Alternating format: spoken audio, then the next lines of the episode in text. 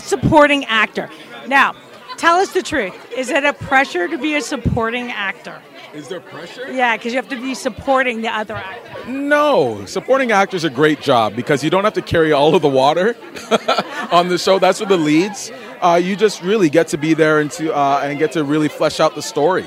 You know, it's there's a, you know there's pressure, and you got to do you got to be you know good at your job. You got to try to do your best, but uh, it's good.